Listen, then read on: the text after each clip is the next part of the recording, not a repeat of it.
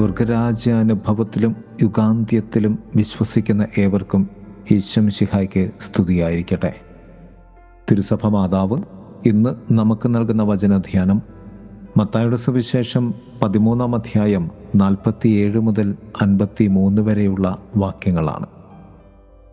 സ്വർഗരാജ്യം എല്ലാത്തരം മത്സ്യങ്ങളെയും ശേഖരിക്കാൻ കടലിലേക്ക് എറിയപ്പെട്ട വലയ്ക്ക് തുല്യം. വല നിറഞ്ഞപ്പോൾ നല്ല മത്സ്യങ്ങൾ പാത്രത്തിൽ ശേഖരിക്കുകയും ചീത്ത മത്സ്യങ്ങൾ പുറത്തേക്ക് വലിച്ചെറിയുകയും ചെയ്തു. യുഗാന്തത്തിലും ഇതുപോലെ സംഭവിക്കും. ദൈവദൂതന്മാർ ദുഷ്ടന്മാരെ നീതിമാന്മാരിൽ നിന്ന് വേർതിരിക്കുകയും അഗ്നികുണ്ഡത്തിലേക്ക് എറിയുകയും ചെയ്യും. വചനധ്യാനം യുഗാന്ത്യവും സ്വർഗരാജ്യവും. യുഗാന്തം എന്നത് ഒരിക്കലും അവസാനിക്കാത്ത ഒരു നിത്യതയുടെ യാത്രയുടെ പാതിവഴിക്ക് പറയുന്ന പേരാണ്. ക്രൈസ്തവ വിശ്വാസ ജീവിതത്തിന് മൂന്ന് തലമുണ്ട്. ഒന്ന് ഒരിക്കലും അവസാനിക്കാത്ത ജീവൻ. രണ്ട് അവസാനിക്കുന്ന ഒരു യുഗം. മൂന്ന് സ്വർഗീയ പുതുയുഗം.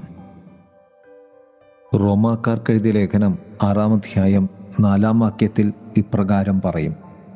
അങ്ങനെ അവന്റെ മരണത്തോട് നമ്മെ ഐക്യപ്പെടുത്തിയ ജ്ഞാനസ്നാനത്താൽ നാം അവനോടൊത്ത് സംസ്കരിക്കപ്പെട്ടു. ക്രിസ്തു മരിച്ചതിന് ശേഷം പിതാവിന്റെ മഹത്വത്തിൽ ഉയർത്തെഴുന്നേറ്റതുപോലെ നാമും പുതിയ ജീവിതം നയിക്കേണ്ടതിനാണ് അവനോടൊത്ത് സംസ്കരിക്കപ്പെട്ടത്.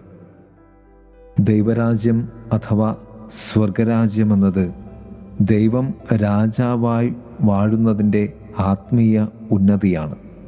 അല്ലെങ്കിൽ ഈ ഭൂമിയിലുള്ള ദൈവഹിതത്തിന്റെ സഫലീകരണമാണ് സ്വർഗരാജ്യം.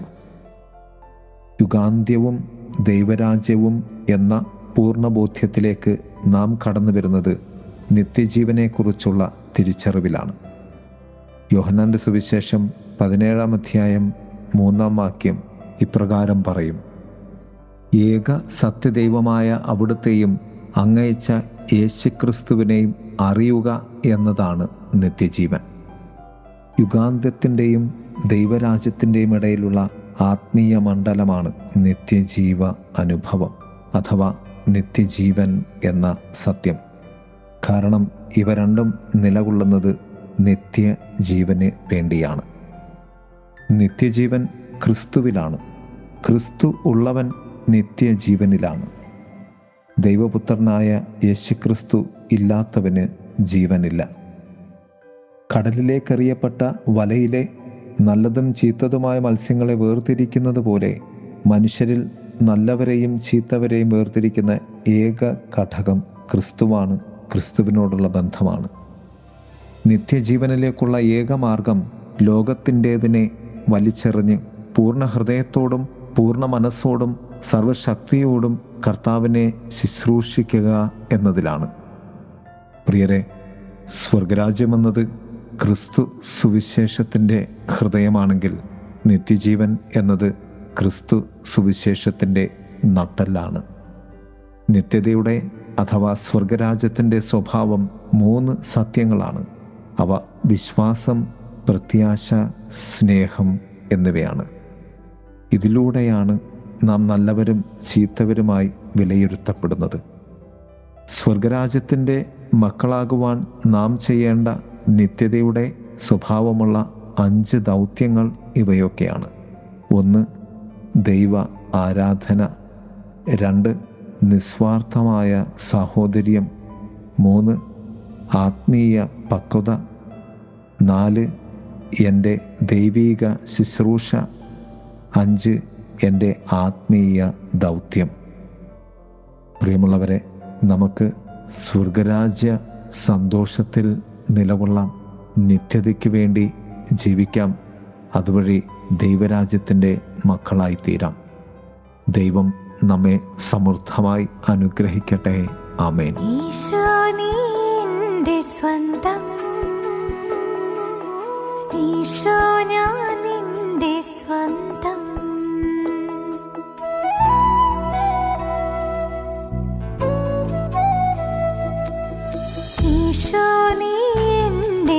等到